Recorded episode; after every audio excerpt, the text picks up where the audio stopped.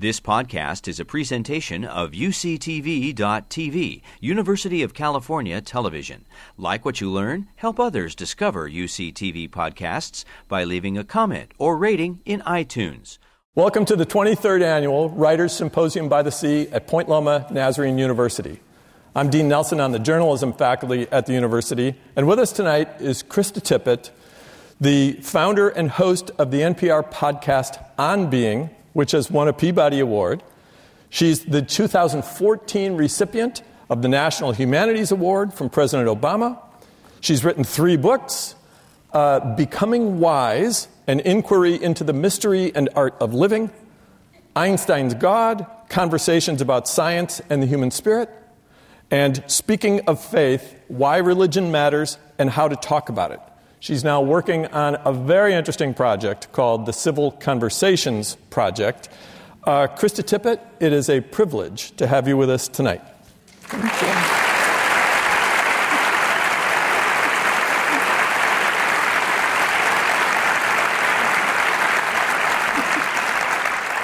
So I'm sure you're sick of stories like this, but I picked up your book, Becoming Wise, while I was just wandering through a bookstore in Denver called The Tattered Cover. I know you're very familiar with it. I just saw this book, picked it up, and I began reading it. And I just stood there as if my feet were nailed to the floor. I was actually mesmerized by just the first few pages of this book. Hmm. The questions you were raising in the first chapter were just so deep I, I almost felt like this is a, a cool stream across some barren land that I didn't even know I needed. So I, w- I immediately bought it, read it on the plane on the way home, read it again, and decided the second time through our writers' symposium would not be legitimate if we didn't have you come and uh, hang with us because I, I, I, really was so moved by this. So then, of course, I read your other books and um, listened to more of your podcasts, and I, I know I'm just gushing. But, but, but I want to talk about the word wisdom. Hmm. You have a background in journalism, mm-hmm. which is about informing people. So you had to have thought about what's the difference between being well informed and being wise. Let's start there. Is that a softball enough question for you? Get you warmed up? it's kind of a hard question to start with. Though I don't, uh, boy, those two things don't necessarily have anything in common. They can. But, um, but, but somebody who's well informed, you say, "Oh, that's a really smart person. Yeah. They know where they know where." So Slovenia you know, is. I finished that book, uh, and I didn't understand this until I, I was done I realized I wrote a book about wisdom without, and it was a big long reflection on wisdom and also reflecting on lives of wisdom, but I never defined wisdom. Um, and so, right, so when I was done, I, I, I, I, went and asked to define it. So here's what I came at. I mean, knowledge, which also is, can be something quite different from being well informed but you know, being intelligent, being knowledgeable, being well informed, um, these can also be qualities of a of a wise person. And these these are often connected qualities, I would say. But I think that the definition of wisdom is something that you that is measured by the imprint a life has on other lives. Right? Keep going. I think that's how we know. I think that's how we how we know wisdom, not by what it knows, but by but by how it lives and how it um, yeah, I want to use that word imprints, how it imprints other lives. So, so what do you think of? I, uh, and, and everybody doesn't grow wise. Some, most people just grow old, right? Yeah. So it's yeah, also yeah. not just. It's not necessarily a function of age. It can be, but there's also a wisdom that four year olds have, and there's a mm-hmm. wisdom that teenagers have, and you know, there's this wisdom that people in their early 20s have where they can see the world whole and they have this urgency about making it real. So uh, that too is wisdom. So I, I, I heard someone describing, you know, when, when people say we only use 10% of our brain, you know, and that's, that's really all you need for reading, writing, and arithmetic and uh, obeying traffic laws and stuff. Um, but really, the, the rest of your brain is actually this repository for wisdom. What do you make of that? Well, I, uh, yeah, that may be true. I think also wisdom is embodied. That's what I also want to say. Hmm. And so it isn't course, just something you think about, it's something you do? No, it's a, yeah, it's something you inhabit. It's a way of being. Right. And it's not an endpoint either, right? It's a way of being, and it keeps moving through the world. And it's a way of questioning as well as a way of knowing. Mm-hmm. I, I, want to talk about your time as a reporter in uh, Eastern Europe. You noticed something while this was during the Cold War, Berlin was divided, and you noticed something um, about people on one side of the Berlin Wall, the most oppressed, the people who had the least, um, also had a vibrancy to them and a, um, almost a joy in their, in their being oppressed. And, and what you also noticed, though, was that the people who wielded the most power uh, led the emptiest lives. You want to keep going with that? Yeah. So, so at a young age, through a combination of kind of being in the right place at the right time and, and being kind of scrappy and pushing myself out there, I, I landed in this you know, just these interests. I mean, you know, West Berlin at that point was kind of a small town. I mean, it was it was basically an island in the Great Communist Sea. So it was a fault line of the world, but it was also this small landlocked place. And so I, I landed there as a stringer for the New York Times. I kind of set myself, set myself up as everybody's stringer because nobody had stringers there. And then I ended up working with, uh, with, our, with the State Department in my last years. And so, and I kind of stumbled into actually working with and sitting around tables with these guys, and they were mostly guys, mm-hmm.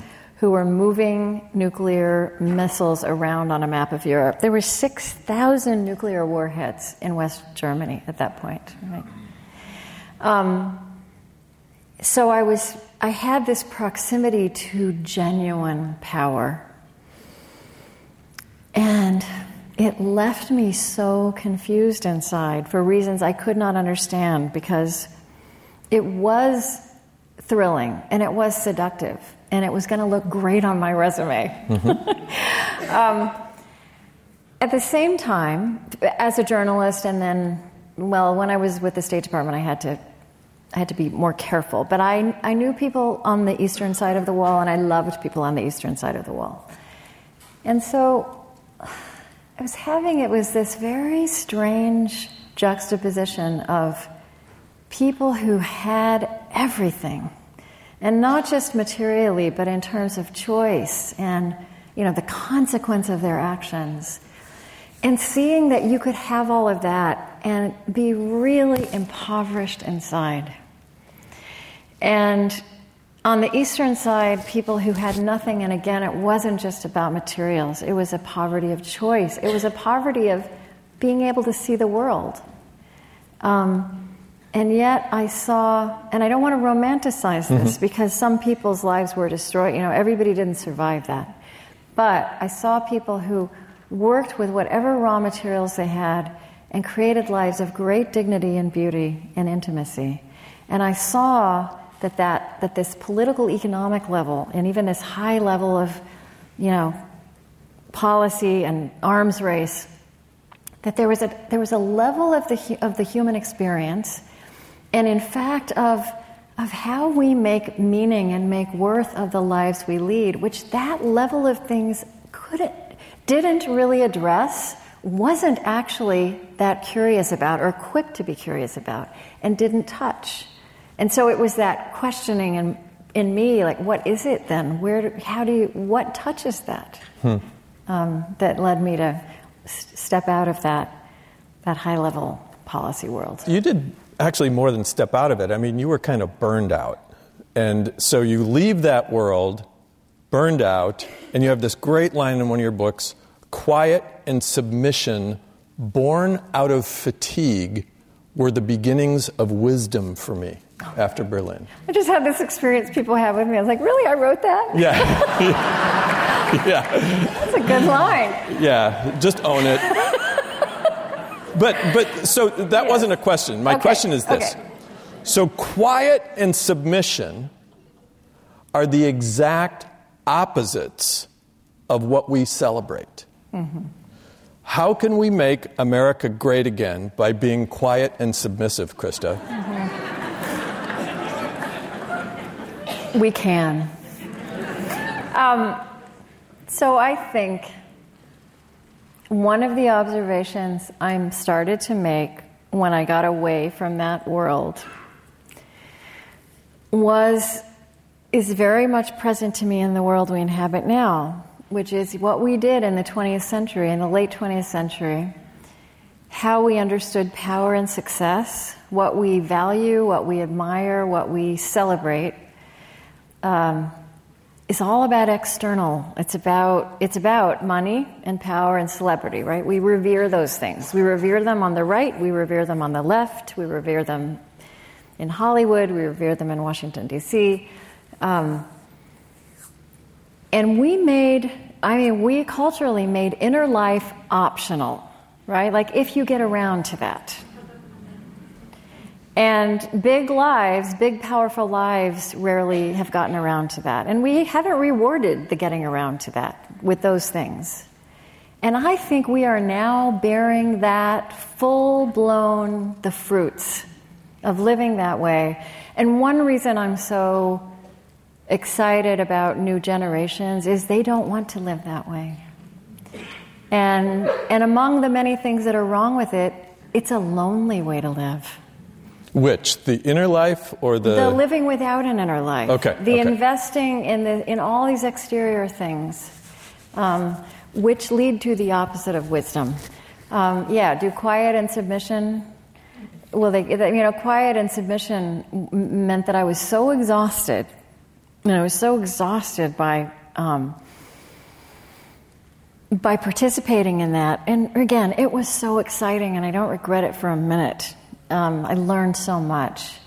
But it is sometimes when we get fully exhausted, when that exterior thing, uh, when it can't carry us forward anymore, mm-hmm. that we have to look inside. And looking inside is part of being whole. And it is part of creating a worthy life in the fullness of that, of that phrase. Creating a worthy life. That's good. So I, I remember reading uh, a, a, book that was written back in the 70s. You may have read it. Richard Foster's book, Celebration of Discipline. So the opening line in his book is superficiality is the curse of our age. Mm-hmm.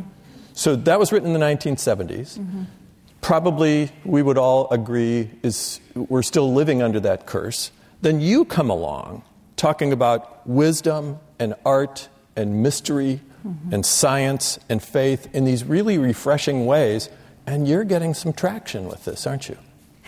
Yeah, after 15 years, I am. but I mean, that's really interesting.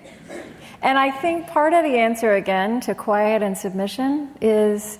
Um, you know, if you, you can be loud and get attention in a moment, but the, the quiet, meaningful change, the human change that makes social transformation possible is a long term project. And you, you can, you, it will matter in the long run if you stick with it, but you have to be patient. You have to have a long view. So, some of what we've been talking about actually mirrors your own story as I understand it. So you grew up in Oklahoma, had this sort of fundamentalist uh, background where the um, the emphasis was on answers and on certainty. That's the ethos you grow up in. And then the older you get, the more of the world you see, the more of the inner life you're starting to realize you crave uh, to develop. You're actually moving away from valuing answers, and your whole program is just about asking really good questions. Yeah, I mean, I don't think I stopped valuing answers so much as I fell in love with great questions. And I fell in love with the asking of questions and how questions beget other questions. And you know, it's true in, in conversation, it's true in scientific discovery. I mean, one thing I love about scientists is, you know, the minute they discover something, they love all the new questions and unknown things that discovery gives birth to. That's actually how we move forward as a species on every level. It's how we move forward in our personal lives when we ask new questions and we live into them. So you quote Rilke, you know, the, the living the questions. Yeah. Uh, My Rumi. colleagues make fun of me because I quote Rilke so much. No, no, no, no. You can't. You can't Quote quote Rilke too much? much. Okay. Yeah, yeah, yeah. Good. But we are kindred spirits. Yeah. So, so yeah, the questions. I mean, it's true for an interview, but it's also true for a life. The good questions are where it's at. Would you yes, agree? and I would say, in our cultural civilizational moment, we inhabit a moment of great, aching, open questions about our life together. Challenges that there are no solutions for right in front of our faces.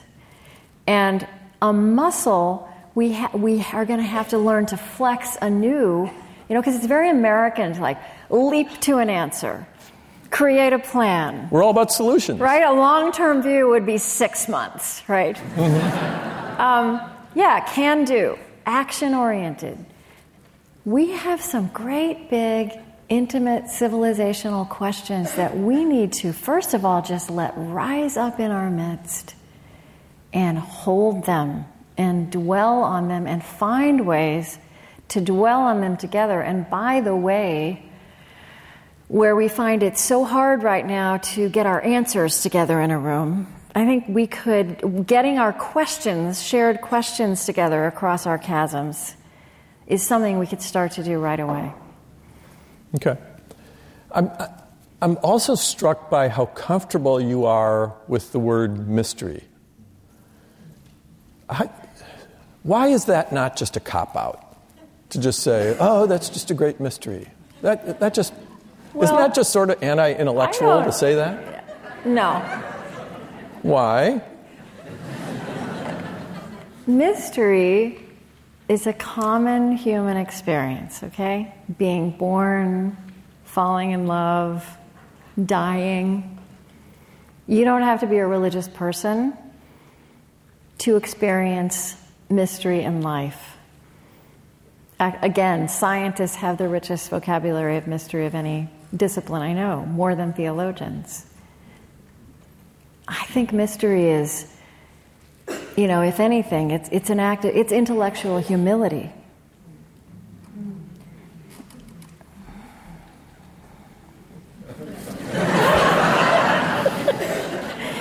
I like it. I like it. All right. Einstein Yeah. said, I've heard of and he was kind of a smart guy. Yeah. Uh, He said that a reverence for mystery, you know, and, and, a, and, a, and an ability to wonder, to be in wonder, was at the heart of the best of science and religion and the arts. The fact that, again, in the 20th century, in respectable circles, we got really uncomfortable with the language of mystery says more about us than it says about the existence of mystery in human life. Yeah, because people were actually talking about this and, and, and being okay with mystery for thousands of years. Yeah, and actually, mystery is happening whether you're okay with it or not. We're just learning to name it. All right. Rename it. So let's get specific about a mystery. You tell a story in Becoming Wise about somebody named Mary Madison. Oh, wow, you're going to ask me about Mary Madison? Yeah. Yeah. Okay. Because I, I had my own. I had my own Yeah. similar Well, Mary Madison See, experience. everyone does have that story. I know, I know. So tell us, tell us what happened. Okay. I mean, don't dominate. Okay, Don't run out the clock. So um, tell us about it because I, I want to talk to you about it. Okay. And I want to preface this story by saying that even though I have this radio show, which is called On Being, and people think of me as a really spiritual person, I am I have a real serious woo woo antenna. Okay. Yeah, yeah. So And so A woo you know woo I mean. antenna. See, Is I that- didn't have to dis- to define it. Yeah. And so I went to this amazing Irish uh, writers retreat. You would like that. I would. I already like um, yes. just the sound of it. Yes, and um, so so one of the things you could do in this west coast of Ireland is I heard people at the meals talking about this woman named Mary Madison who our host would send people to, and that she reads stones. And I listened to this stuff and rolled Right. my eyes. At I can hear your eyes rolling. Rolling my Right, eyes. right. But then people kept coming back with these stories about what she told them about themselves and how incredible it was and like their lives were changed. So then I thought, okay, I'm in Ireland, you know, I'll do it. So this woman does not know anything about you. She doesn't know your name.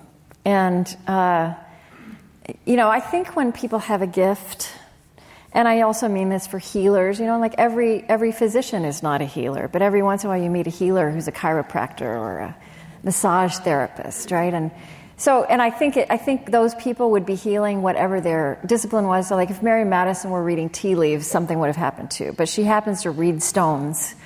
And, and, but I went to see this woman who knew nothing about me, and she, she knew all kinds of things about me. Um, uh, I'll just give you an example. Uh, she said to me, Oh, so you're a teacher. And I said, No, I'm not. Like, I'm thinking about the time my kids actually said to me, because I'm so bad at helping them with their homework, Mom, it's so good that you're not a teacher. Yeah. Right? Yeah. And so, you just proved she was a fraud. all right. right. there, so I right? said, I'm and then she and she kept coming back to this, and I, you know, so I realized I am a teacher, right? I'm teaching in a different on a different platform, but so she gave me this understanding of my vocation, but also she saw my grandfather. She started The- telling the- me the Southern Baptist dead preacher Yeah, the dead grandfather. She started. T- she saw like my ancestors there, and she told me things about them It, uh, and she told me things about my children, and she, you know, she said she saw things like I was, I always been pretty good at raising money for the show, right? She's like, "You're you're good at raising money, aren't you?" Like, how does she know this, right? I mean, I'd just gotten a big new grant, you know, so it was uncanny. It was enriching. I took. She said when I came in, she said, "I want you to take a lot of notes because you don't you don't remember." So I took all these notes, pages and pages of notes, everything she said. And I, I still go back and read those notes. And my grandfather, my Southern Baptist preacher grandfather, who, what I do is so far removed from who he was, and yet I always have felt like, I have always hoped that if you know, if wherever he is, that he would that he would get this, that I, that I would be asking these questions on his behalf, and and she kind of told me that he was. Uh, she actually she said, you know, I see him. I see your grandfather. He's very stern, isn't he? She said, she said he was hard on people, wasn't he? She said he was also hard on himself. And my grandfather is total teetotaler, right? If you ever, if you, I mean, you know, any, you know, playing cards was a sin, and drinking was a sin, and wearing shorts was a sin, and dancing was a sin, because all of this could lead to sex, basically. Somehow everything could lead to sex. And, and he never would touch a drop of alcohol because it was, everything was a slippery slope. And she said to me at the end of it, she said, He is raising a glass to you. And that was such a healing moment for me, and I believed her. Well, it, what's interesting about this is that then you've, you've made some connections to medicine is actually kind of tapping into some of this mystery and, and mm. some of the, these bigger words that are hard to define, whether it's compassion or um, gratitude or, or some of these kinds of things that um, science is sort of catching up to this language. Yeah. would you agree? Yeah, they're circling around it. I think they are bringing these qualities of humanity that our spiritual and religious traditions have been most interested in. And these have been the places we're most interested in these things. And science is now investigating them and, in fact, making them much more full bodied and kind of offering them back, not just to religion and spirituality, but to humanity. Like the word forgiveness. Yeah. Like, like scientists can investigate, can see the revenge instinct in us, and now also is saying, yeah, that's there, but you know what? There's a forgiveness instinct too. But we have to create the conditions for forgiveness to be more possible and thinkable and likely. That's not something that, I mean, that, you know, I'd say that religion has had those kinds of thoughts too, but this is additive, right? This is additive. The reason I, I, I, I rub up, I, I, I resent, not resent, I resist the forgiveness piece that you're just describing there is uh, it just seems to me obvious. Well, of course, forgiveness is hardwired because that protects the tribe. You know, because if, if, if you're, you're plotting revenge or something like that, that's, you, you can't And also, last. no one would ever stay married or continue to be with their children if you couldn't forgive. Well, now you're just getting personal. I mean, one of the things one of these scientists said to me is, you know, I forgive. He's like, uh, you know, I was on the phone and he's like, you know, you can't see me now, but my nose is kind of halfway broken because my four year old, you know, ran into me. He's like, you know, I forgive my four year old 10 times a day without ever even thinking that I should use the word forgiveness, right? But, but what they're looking at is that, we, that we're capable of not just forgiving the people we love like that, that we actually need to take that more seriously. Like, how does that work? But that we can also put ourselves into a place for this to be an instinct in our public life beyond our tribes.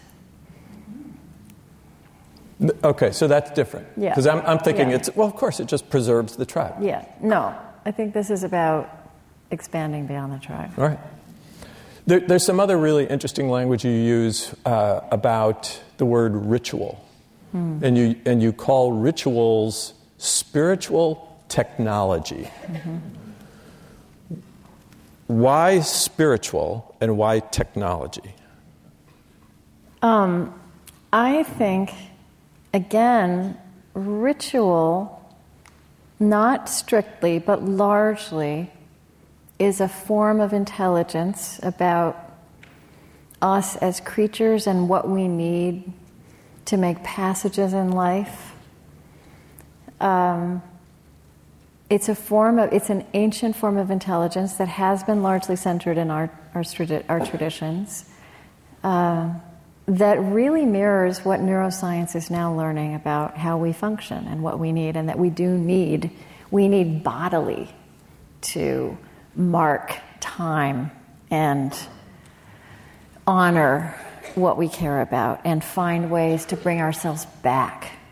And also to create experiences that we share with others that become a form of shared kind of body memory. Um, yeah, spiritual technologies, I mean, virtues, rituals, uh, Disciplines? disciplines. Um,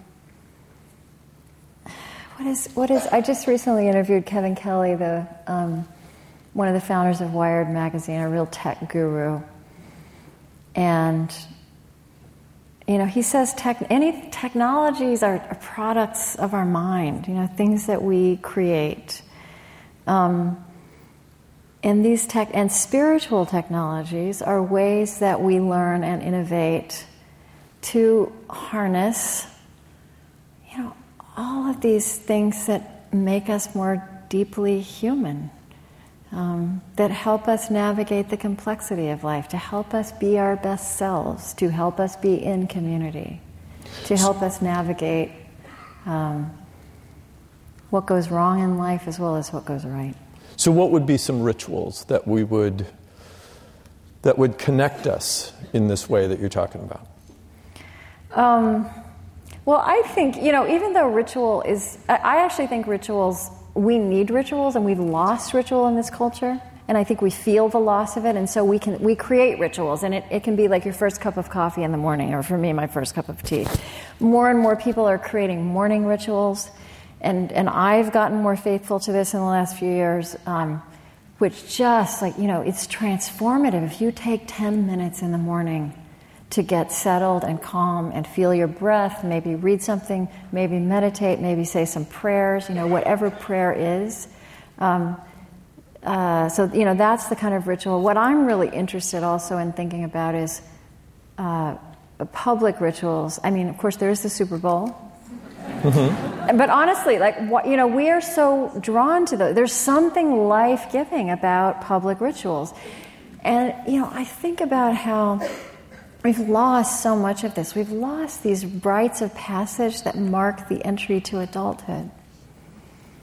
Um, so it's fam- really families. only the Jewish community that has that, and I, I think it's enviable. Yeah, and okay. I think we need it. I think we need it in this society because rituals of, of moving to adulthood are not just about, it's not just an individual experience, it's about being surrounded by people who are accompanying you and who become accountable for you and who you become accountable for. And I also think about how in other societies across time, you know, when, when soldiers came home from war, it wasn't just the yellow ribbon at your house. There were collective rituals of homecoming. And if you think about that, what that would also do is not just create, understand that the person coming home who had been at war had to pass from one reality back into another, but it would mean that all of us would understand that we have been at war, right? And that we are welcoming people back. And, You know, so that's just an example. And I, I actually think as we get more intelligent, and I do have hope and faith that we can get more intelligent, more wise. You know, that's the name of our species Homo sapiens, the creatures who are wise. And I some more sapient than others. Don't you think? That's part of the problem. What? What? right my, now, my judgmentalism having, is part yes, of the problem? We're having trouble getting there because we. there's a there's a. Uh, I was just with a we just had a gathering for on being and somebody quoted a line from um, the poet William Stafford on vocation, and I'm really living this right now and hanging on to it. Your job is to find out what the world is trying to be. And I'm adding a little clause to that. What the world is trying to be, whether it knows it or not. Because I think even behind, uh, you know, so much, so much dismaying behavior, there's, there's so much fear, fear and pain and longing. And we, we privilege our attention, we, we pay all the attention and give all the publicity to the most strident, violent, horrible acts and words. But I don't think that's what most of us are trying to be. I don't think that's what most of the world is trying to be. And I don't even think the most frightening people want to be that. I think those of us who are safer, part of our calling is to help create calming spaces to draw out the best of ourselves and the best of others. And that's how I think we become Homo sapiens, yes. So, one of the rituals, I think, as a culture, that, that we tend to gravitate toward is the ritual of storytelling. We tell mm. family stories, we tell, you know, yeah. we, some of the most beautiful words ever are tell me a story or do yeah. you want to hear a story, yeah. right? Yeah. Do you think we're hardwired there? Yeah, absolutely. Why? I don't know why, but I still remember uh, Robert Coles, you know, the great child psychiatrist, wrote The Spiritual Life of Children, The Political Lives of Children. And you know, I remember him saying in this, he has this growly, bare voice, you know, we are the storytelling creatures. And why is that so you know, important, we're, though? We're relearning that in medicine, you know, that that matters, that you know somebody's story before you treat them, that if you don't know their story, you're, you're not, you know, you may be able to uh, treat symptoms, but you're, you can't, like the, the healing is going to come from that fullness of them. I mean, you told your kids stories, I assume, right? When they were oh, growing yeah. up? Read them stories? But you know what's sad about us is that we understand, we've turned it into a childhood thing, Mm. right? Actually, every one of us in here also loves a story and needs stories. We, I've, But why? I, I, I, don't, I don't know. I don't have an answer for that. But somehow, uh, I think we need stories like we need food. You know, Hmm. we without them we we wither, we die inside. and and a beautiful thing right now. And actually, you know, podcasting is one of the ways we are. Uh, I think first of all, just rediscovering how much we love this, and you discover you discover how, how much you love it, and and then you understand that you needed it all along. I think Okay. poetry is the same. Okay. We're rediscovering poetry. You you have said that it's just really easy to be a cynic these days, and that uh, you say it's easy because you're never proven wrong, and it doesn't move to solve anything. Yeah, there's a laziness about being cynical. They're really boring to be around. cynics are. I, I'm serious. There's that too, yes. Because they, they know. They already know. You don't. Yeah, yeah. So, what do you think about skepticism?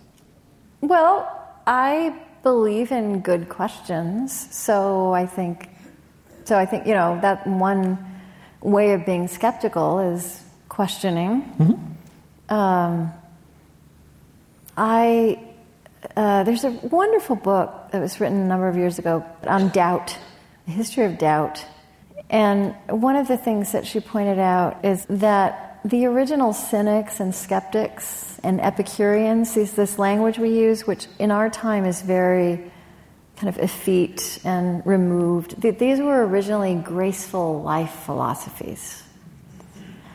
Um, You're okay with doubt, aren't you? oh, yeah.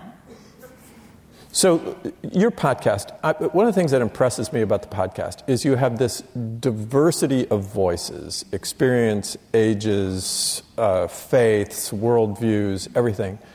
Um, do, you, uh, do you have a sense that, yeah, but they all have something in common? Do you have a sense of that with all of this diversity that you bring to your show? I'm, I'm really, I'm really not interested in. It, it, I am not animi- animated by what we all have in common. So is that just a dumb question? No, is that it's kind not a what dumb- you're? Is that where we're going?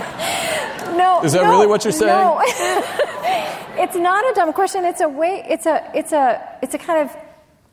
It's an instinct that we have to look for what's what we have in common, and and uh, and I think it often leads to superficiality, because what makes us different from each other is actually what's really fascinating. You know, hard and also really fascinating. And I bel I think our particularity is our gift to the world.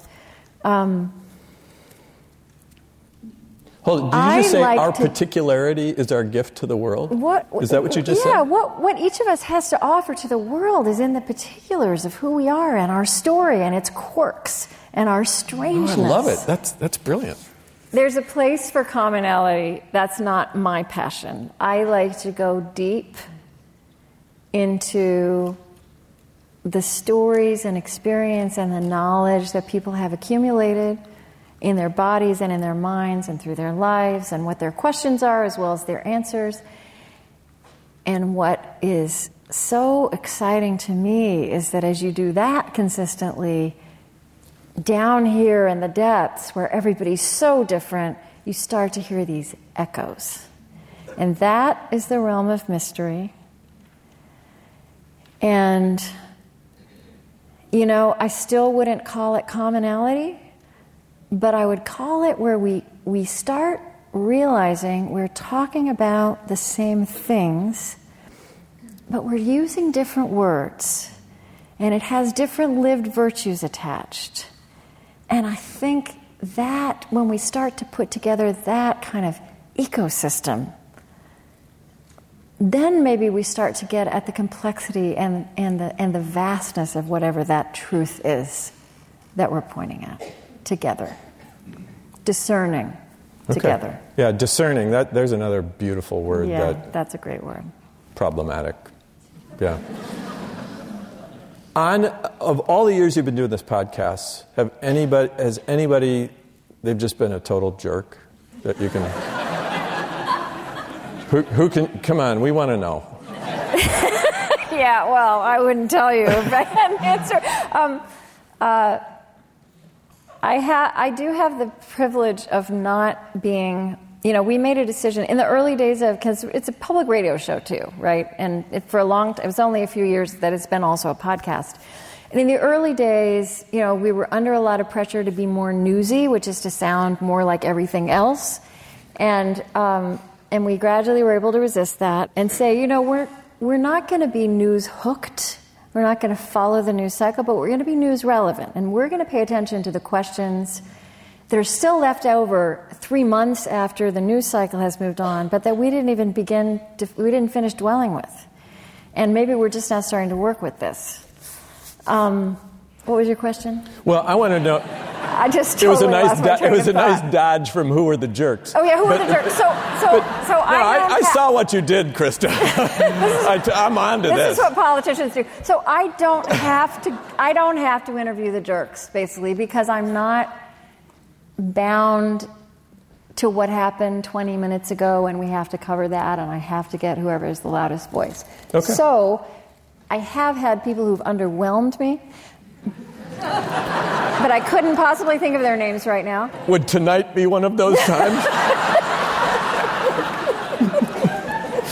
but No. okay, okay, but all right. So let me ask: Who is there? Somebody that you just wish? You know what? I could spend a month of our podcast talking to this person. Oh, I feel that so often. I feel that so often.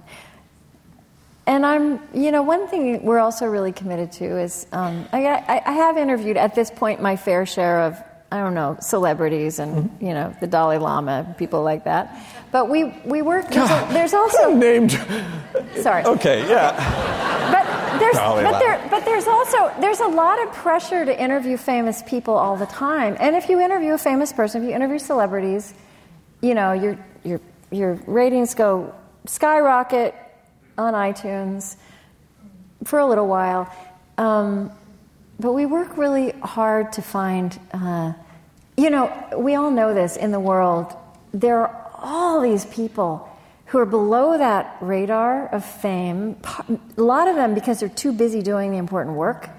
And they're in every one of our disciplines, you know, whatever your discipline is, there are these giants in every discipline who have been teachers to generations of practitioners. And most of those people are not known outside their discipline. So I love getting those people. And I mean, just this last few days, I was with, for example, um, you know, John Paul Lederach, who's a um, a, a peacemaker. He's just a giant, and you know, in the field of people who study conflict resolution. Although he doesn't do conflict resolution anymore, he does conflict transformation. He won't take on a project unless people are willing to commit at least ten years, which is un-American. right? He's not going to make America Okay. great again. And he is. He he he helped bring about peace in Northern Ireland over three generations. He helped bring about this peace in Colombia over 30 years. Um, so again, like to introduce, and he's been on the show, and I just interviewed him again, together with America Ferrera, the actress, who's on the front lines of a lot of these, um, you know, these hard places, but these places that are opening up in our culture right now around women, around immigration, around race. And so, so we're going to be putting that on the air sometime in the next couple of months. Stay tuned. It was electrifying.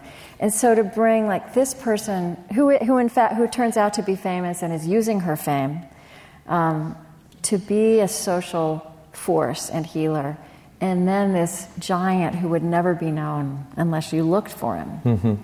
Um, and so, you know, somebody like both of them. I mean, yeah, I, so people are so, we are so fascinating, we humans. And if you spend enough time and really get curious, really get genuinely get curious, I, I don't know. You, there's so you know you could spend months with any of us and be fascinated. And, So becoming wise doesn't mean we're trying to save the world. Is that true? Um, yeah, I think save the world is is problematic. I think um, I think the way my I was taught to save the world, and uh, a lot of people in the 20th century taught to save the world was very. Uh, you know, there's a lot of problems in what that meant, which was that I'm saved and you need saving. I have the Messiah complex. Yeah. And working, we, right? you know, in the name, in, with very good intentions, in the name of saving the world, uh, we identified people by their problems that needed fixing. Uh, so yeah, I don't think, I don't think being coming wise necessarily has anything to do with saving the world. I do love the Jewish language of repairing the world. Living better in the world, also? Is that part of wisdom? Yeah, I think wisdom. So, you know, the, our spiritual traditions have been the places in our midst that have asked these questions about what it means to be human, you know, how we want to live, how to love, what is a worthy life, what is a worthy death. I think that they also have always been connected to the, to the question of who we are to each other. But until this point in human history, you could take that question or leave it. It. It could just be about your tribe, it could just be about your family, it could just be about your country. Now, in the 21st century, and with our technologies that actually give us the power for the first time in history to think and act as a species, the question of who we are, what, what it means to be human, and who we are to each other, these things are inextricable. And I think wisdom is about holding those questions together. It's about many things, but it's, you know, it's as much about that as it's about what you know. Hmm. So let's talk about the word love. Hmm. And, and you've got this, you say, What is love? Answer the question through the story of your life. Yeah. That just sounds like such a cop out. just, tell, just tell me what it is, would you? If you answer the question through the story of your life, you will know. You oh, will know what it way to zen out on me here. This. the reason I did that, so so my project started with an oral history project I did for a bunch of Benedictines who were incredible. And they would take big theological questions like what is God or what is prayer? And they'd have a really diverse group of people. And they'd say, answer the question through the story of your life. And it is an amazing question. And I have to say, you know, they would have five days, and you, you didn't just have to do it in three minutes. You know, you, would, you might spend the whole first day or half a day just getting through everybody. And I want to say the day after election 2016, if we could have sat around with somebody who voted differently and asked, why did you vote for Hillary Clinton? Or why did you vote for Donald Trump? Answer the question through the story of your life. We could be in the middle of a really meaningful catharsis. I feel that we are stumbling into this catharsis anyway, but it's taking us a long time. We could have been a little more intentional about it, couldn't we? We could have been talking about the real things. We could have been talking about our pain and our fear, which are shared, and what we need to repair, and how we all love our children. And what are the implications of that? And if I, if I honor and see that you love your children as much as I love my children, how do I have to live differently? That's what we would get into. So we've got some, we've got some writers in the audience. There are going to be some writers who watch this. You have some advice for them? Writing advice? You're a good writer. Oh, Thank you very much. Writing is so hard. Don't say that. that's not that's not helpful. Keep going. Writing is like it's like giving birth, right? And in every sense. And at some point in finishing a book, it's like you're 10 months pregnant for a year, and it's awful. It's excruciating. And then the book is published, and you hold it in your hands, and you forget all the pain, and you say, oh, when do I write my next book? Um, but I mean, every time, right? I'm trying to write a new book now. This is on the civil conversations. Well, or? it's it's kind of connected all these. It's called it. Well, the, let's see if it'll be. I don't know if it'll be named this, but it's the, the. I'm thinking about letters to a young citizen. Hmm. So after Rilke, who wrote Letters to a Young Poet. Um, but it's so many, I mean, writing is like life too. Like, when I'm writing, there are always, you know, multiple s- points along the way where I get into a very black place and I know for sure that I will not be able to finish this. And what was I thinking? And the only good thing about getting older and like having that experience enough is that when I when I have those moments now, they still feel terrible and despairing, but like I'm like, oh, oh, okay, this always happens, right? So this is one of the this is one of the steps along yeah. the way, right? Well, yeah, it's Isn't you again. Interesting. Yeah, yeah. And actually, that's why we need intergenerational friendship, um, especially right now where the new generations, the young people among us, like this is a hard, hard. You know, it's, it's exhilarating and hard, and and and and uh, and when you're young, you don't you don't know. It's when you fall into those those hard places, those abysses. We we need to accompany you and be there to you know to like just be there with you, and say, yeah, this this is not an endpoint. This is one of the places you always come when you're walking in the right direction, when you're doing something important. And you know, right. So writing in that way is just like a microcosm of life. Let, so right now you're thinking letters to a young citizen. You're you're just it's a it sounds like I- it's a was- letter of a letter of encouragement, a, a book of encouragement, perhaps. Yeah, it's A challenge. Uh, it's it's Rilke was writing hun- at the beginning of the last century.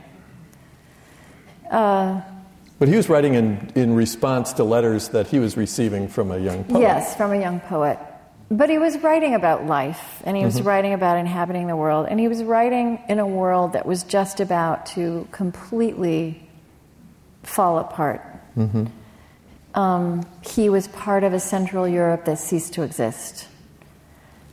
Uh, and it's really helpful in a strange way to recall that 2017, 2018 has nothing on 1917, 1918 in terms of how, how bad it was, in terms of all the you know war, genocide, refugee crisis. Um, but he's also right. There's stuff he writes about women and about gender and about